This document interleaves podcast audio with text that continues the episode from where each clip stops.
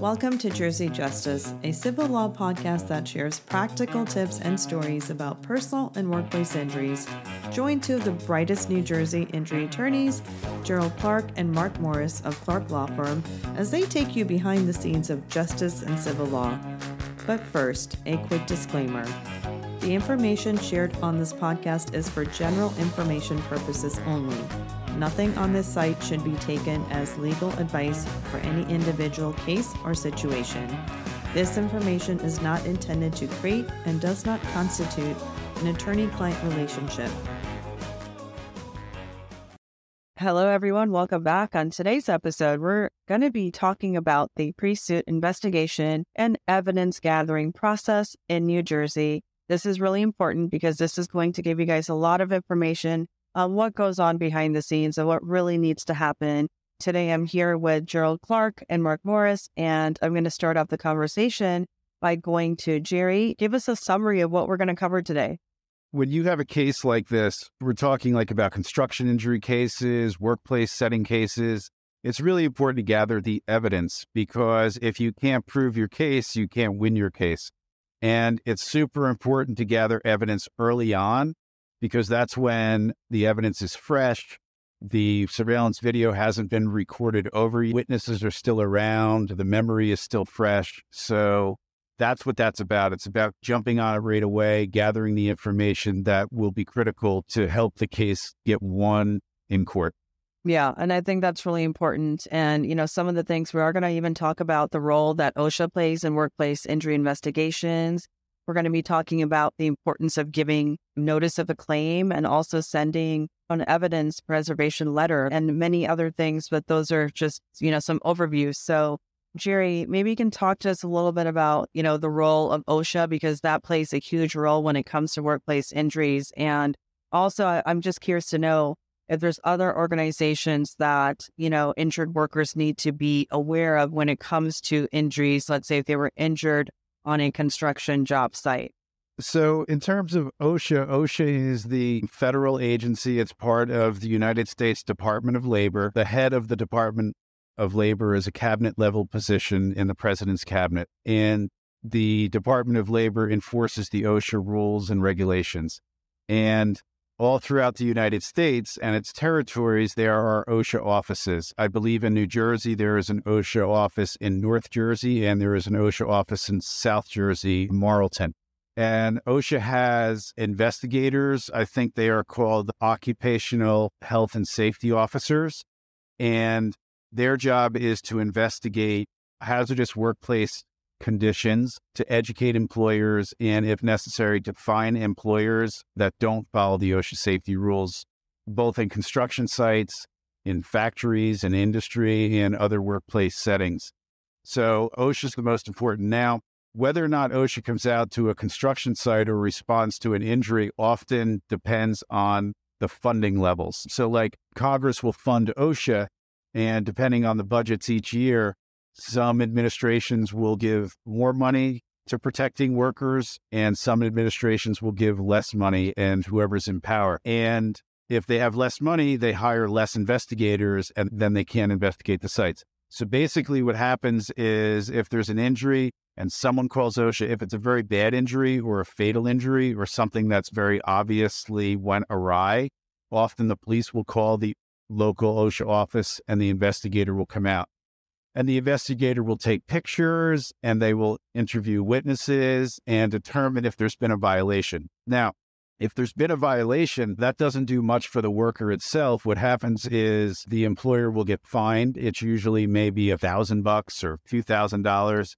Seven or ten thousand dollars would be a lot in my experience, which is nothing compared to the injuries that the employee sustains in many cases. And that money doesn't go to the employee, it goes to back to OSHA, as I understand it. But what is very helpful with that investigation is as part of this, as an attorney experience in doing workplace injury cases, is we can get that information from OSHA. We can get their investigation. We can get the photos, the statements, and all of that can be very, very helpful in proving a case. So that's important in terms of the role of OSHA coming into the to the work site and investigating it. Jerry said it. Obviously, OSHA applies on all construction sites, but OSHA can't be everywhere at once. It's a limited government agency. So you're not going to have that perfect scenario where OSHA came out and investigated and gave this thorough report on every job site. So even though there may have been OSHA violations and an incident that should have been reported to OSHA and investigated by OSHA, you're just not going to have that in a lot of these construction injury cases. But you definitely want someone that knows to look for it. Yeah. And can you guys talk a little bit also about the, you know, the giving notice of a claim and sending an evidence preservation letter? this podcast, it's good for people that want to know behind the scenes and stuff, but it's also good for attorneys, I would say. And a lot of this is more, I would say, for attorneys because once the client picked a good lawyer that knows what they're doing, they shouldn't really have to worry about this stuff too much. Whether or not OSHA comes out and does an investigation, it can take a long time to get their investigation materials. So, really, it's a good idea for the attorney or law firm to send out an investigator, depending on the facts of the case and depending on the timing and everything. And then that investigator can do what OSHA would do, which is take pictures, gather evidence, and that sort of thing. Also, like kind of legally speaking, for other attorneys, you have to jump on cases right away because there could be notice of claim issues. So, for example, if a claim is brought against a public entity, which would be like a government agency or any kind of a government related thing in New Jersey, a notice of claim probably has to be filed, and that's usually within 90 days. So that's important legally for a notice of claim, just to satisfy legal requirements. If that's not done, the case could be thrown out depending on the facts and the circumstances and who's involved. But it's also a good idea just to give notice that it even happened, to fill out a report to say, hey, this happened to me. Because when these insurance companies and defense attorneys get involved, the first thing they're going to do is question whether or not it even happened and determine, hey, is this a fraud? Is someone, you know, faking that an incident happened? And a lot of times that can get bungled early on. And so it's important for that notice of claim form, for a report to be filled out, and for the authorities to be contacted. And also, in terms of contacting OSHA, anyone can call a local office and report a safety violation. I believe they have an 800 number for that, and it can be done anonymously because the whole point behind it is that workers don't feel like they'll be intimidated or will have get fired or something for doing this. So it is anonymous and anyone can report a violation. Even if someone hasn't been hurt, I think there's things called an imminent safety hazard where OSHA can come out and and stop issue a stop work order on the job. I believe they can do that. Don't quote me on 100%, but there's things they can do when there's an imminent hazard to a worker. Thank you for that. And actually, we will provide all of that information and the resources for our audience so they can refer to that if they need it. Thank you. Yeah. And Dimple, just kind of, I guess, jumping off from that, there's OSHA isn't the only, I guess, public resource that we would try and track down in a lot of these construction cases. Oftentimes, if it's a big job, there's going to be a town file.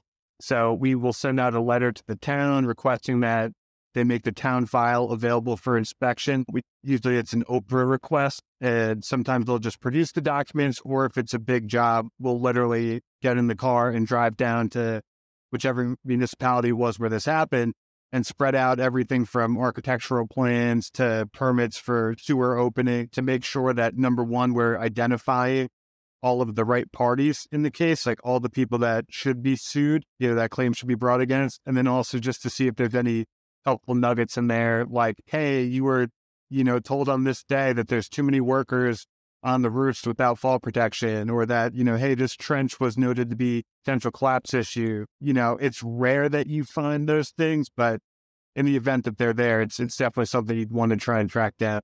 Great points, Mark. Thank you for sharing that. Yeah, the other thing too on that, Dimple, is under like not to get too legalese here about, but under New Jersey law, there's an administrative code and there's a regulation that says the contractor on the building permit is required to make sure that that job is done in a safe manner. So it's critical to identify who the contractor is on the building permit. It is usually a general contractor, and they have a responsibility to make sure the safety rules are followed. Yeah, so that's important too. Yeah, thanks for thanks for sharing that as well. And Jerry and and Mark, whoever wants to take this one first, if you can shed a little bit of light in terms of the process of witnesses taking the right type of photos and videos and conducting the on site investigation because I think that that's so critical to get the right evidence at that time. And a lot of times, because people don't know what evidence to gather, or they miss certain steps of this process, it can really, you know, impact their claim negatively because they don't have all the proof that they should have gathered right on the spot. So, what are some pointers for that in the process? This is this one's kind of a hybrid. I think some of what we've said has been helpful to people who get hurt. Some might be helpful to attorneys. This one's kind of right in the middle. But so, in terms of, I guess, early investigation, what you want to gather in these cases, what we're supposed to show, and I think we've touched on it, is that the defendants knew that the workers were working in an unsafe way. And down the road, the low hanging fruit in these cases is for the defense to blame the worker, but that's not how these cases are supposed to go. So, what we're trying to find early on is that the defendants knew that the work was being done unsafely and didn't do anything about that. So the way we can show that is by showing that they had something called constructive notice, where people were working in a dangerous way on this job site in a general sense. And therefore, it's more likely than not that they knew or should have known that person who was injured was also working in that same unsafe way when they got hurt. The best case scenario, which I think we actually have had the specific case or scenario isn't coming to mind, but would be essentially the defendants, the general contractors standing right there watching the worker work in the unsafe way that they became hurt. And that would be that would that would just be actual notice that they knew that the worker was working in an unsafe way when they got hurt. And Jerry, I can remember we had a case. It was a guy was installing, I think, like floor joists, and he was up on the second story, and he didn't have fall protection. I think he was ten feet up. He was on, you know, the top of that, about to do the joist for the the second story, which are like the the main beams for the floor, and he fell and he got really hurt. And we were doing some of our early investigation, and we found a promotional video for the general contractor or the contractor above the company our guy was working for. And in the promotional video, they have their guys with their like shirts and logos on, standing there pointing at the work as workers are working with no fall protection, doing the exact same thing that our guy was doing when he fell down and got hurt. So in that case, that was we had a perfect smoking gun right there, and it was a fun deposition.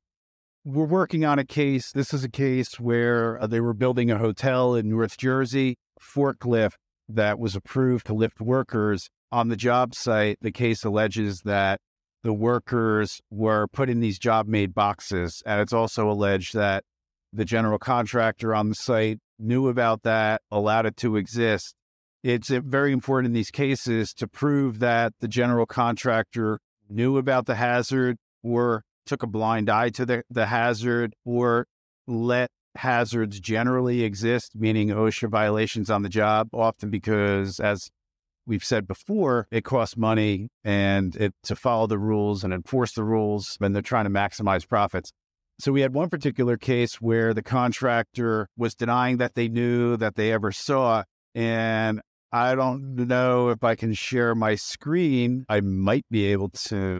In our investigation, we were able to find this photo, which was taken 10 days before the worker in our case, where the, the job made box collapsed and it showed the people from the general contractor actually looking at workers in a job made box on that very job site 10 days before. So that was very helpful in showing that they knew that they had knowledge. So this is the kind of investigation documents that's super important to get in these cases. You know, they denied that workers were ever in boxes before, and then then they denied knowing workers were in boxes before. And because of investigation that we did and being very aggressive, supporting our clients' rights, we were able to dig up that and many similar photos, which on that very job, which showed the very thing that they denied took place. That stuff's very important in the investigation. And the earlier you can get that stuff, the better it is. So, with that whole investigation process, I mean, for this particular scenario that you just presented, how long did that whole process take to really make some leeway? That's a great question, Dimple. Generally speaking, you know, this was before COVID. We would generally tell people that once a case is put in suit, it can take anywhere from like one year to three years to be over, or because of COVID and a lot of stuff, this case is still going on. It happened in 2014. The case was filed in 2016, but we have a trial coming up. So hopefully we're getting towards the end. So it takes long and they don't turn these pictures up easily. It takes a lot of fighting and a lot of zealous legal advocacy to to get that kind of thing. So on that note, do you think that some, you know, lawyers give up too easily because they just are moving on to the next thing and it's too difficult to get all of that evidence or, you know, get permission to have access to those files? It happens all the time. I took a deposition two days ago on a case, and we do a lot of these construction injury cases. And on this particular job site, the developer, they were building one of those box stores where they sell stuff really cheap. And this was a, a, large national chain that was building this store, and a worker was up on scaffolding installing the siding. The scaffolding had no fall protection. The worker fell, was severely injured and we got their initial discovery responses. Discovery responses is, is written questions that they answer in the case about basic questions about, hey, what happened and who's who and turn over any documents you have. And they're sworn under oath, the answers.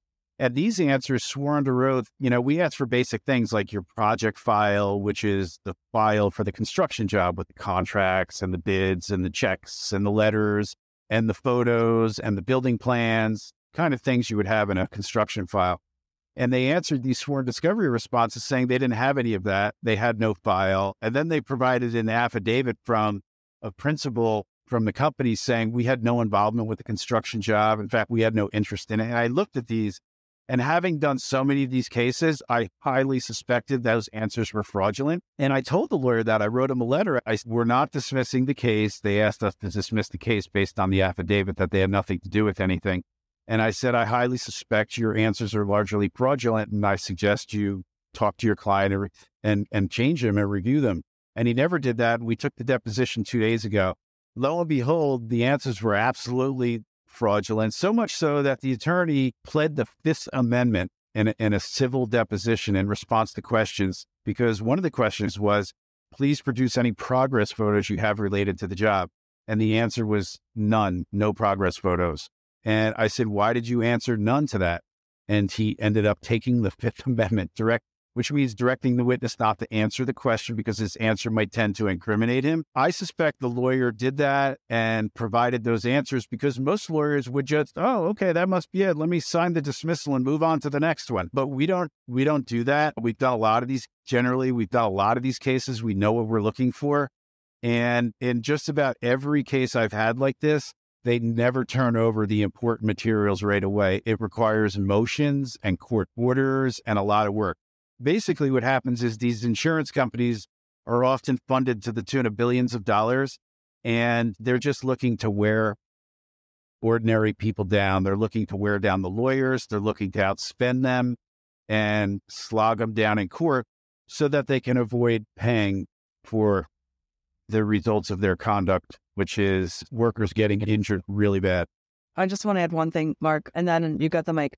I think that's really important because with insurance companies, their goal is to, you know, spend the least amount of money give out the least amount of settlement. And for an injured party who's not knowledgeable about this stuff, you know, the insurance company might say, Oh, we're going to give you $50,000. And they don't realize that their injury may be worth $2 million and they're just uninformed, right? And I think it's so important that these workers and their families are informed because if they know what their rights are, they know what they may be entitled to based on the type of injury, based on the type of suffering and loss of wages, all of those things.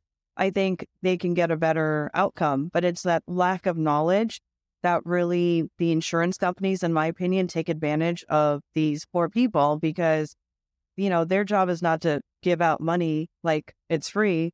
And that's why lawyers have to fight for that really hard and even to get different things like the evidence and the photos and all that. But that to me, that's the difference between a good lawyer and a mediocre lawyer is one that's going to go above and beyond to get all the documents, the pictures, the evidence, the things that are locked up in vaults to actually fight for their client. So that's that's my opinion. And Mark, I'd love to hear what you have to say. No, it's you're absolutely right, and Jerry's absolutely right too. It's pretty much every single one of these construction cases, it's the same thing. You get these non responsive answers. And we do something called a more request for more specific answers to the interrogatories, the question, the answers that were sent out.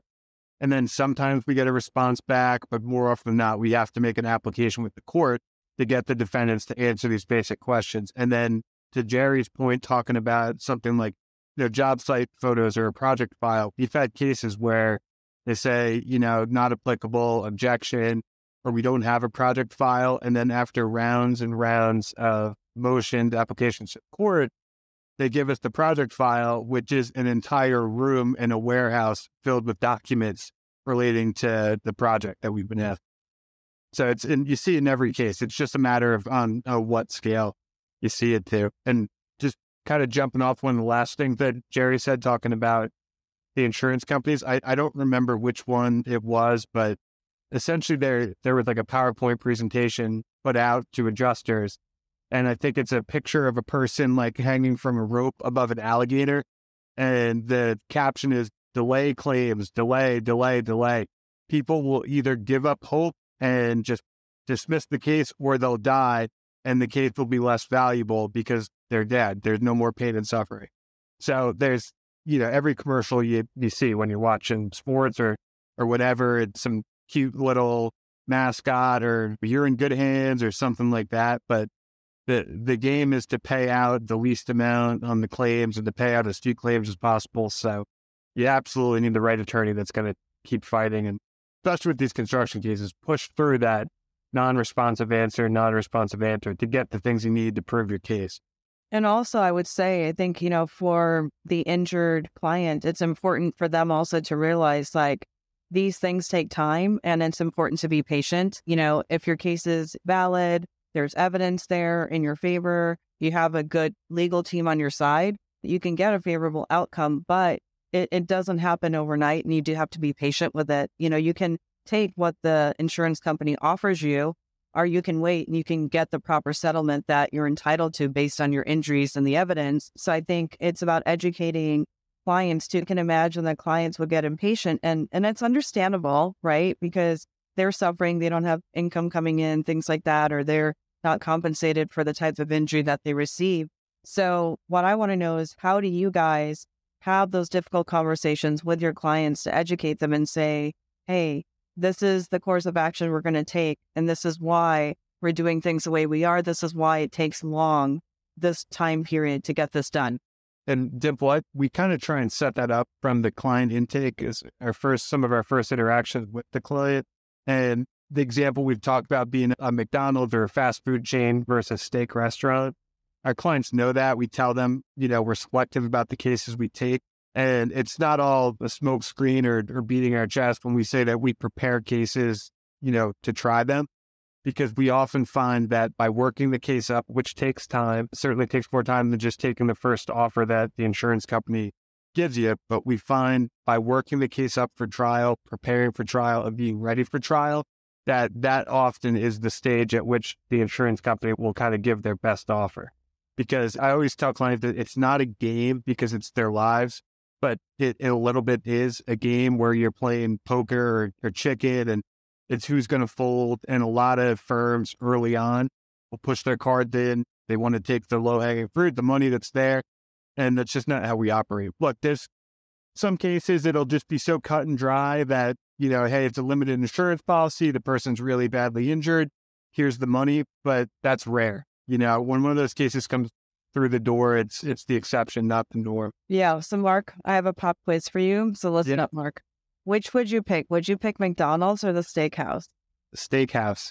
I would I would go medium rare, and I would choose the steakhouse. And if the order takes a little bit longer to come out, that's okay because I'm not going to feel as bad because I don't get to go back and do it again. That's the thing. These clients, they don't get that client doesn't get to say, you know what, that settlement I took that was a little light. I'm going to go back and and five years from now because I'm still in a lot of pain and ask for more money. You can't do that. So that's why we kind of try and make sure that they're positioned and they understand all that. Good answer. Yeah, thank you for sharing that. I think when you bring it up that way, it helps the audience understand because you're painting a picture for them, like what's really the difference between You know, when you go to McDonald's, when you go to a steakhouse, then there is a difference, right? You go to McDonald's, your food's probably sitting there cold and you get it really quickly. But then you're at the steakhouse and you're going to sit there, you're going to wait, you're going to enjoy the experience. And maybe you're hungry and maybe you'll get a little bit of bread. So maybe it's a little bit of help coming in, but then it's not the full settlement because that has to be, you know, worked on, right? So great example. Thank you for sharing that. And Jerry, what else do you want to share about this whole investigation and process? I think that's it. I think we covered it and I think we're pretty good for now for this episode. Wonderful. All right. You guys heard that. We'll see you guys on the next episode. Thanks for tuning in. Make sure that you share this out to your friends and you subscribe to the show because we're going to be putting out a lot of great content. And there you have it, folks. Another episode of Jersey Justice Podcast. If you're loving what you're hearing, it's time to hit that subscribe button on Apple, YouTube, and Spotify podcasts. And don't forget to leave us a review online. Share this podcast with your friends and become their legal hero. Dive into more episodes at jerseyjusticepodcast.com or clarklawnj.com and check out our show notes for more information. If you're navigating legal issues and need a guiding light, we're just a phone call away. Call us at 1 877 841 8855. Again, 1 877 841 8855. Until next time, Jersey Justice Warriors, stay empowered and informed.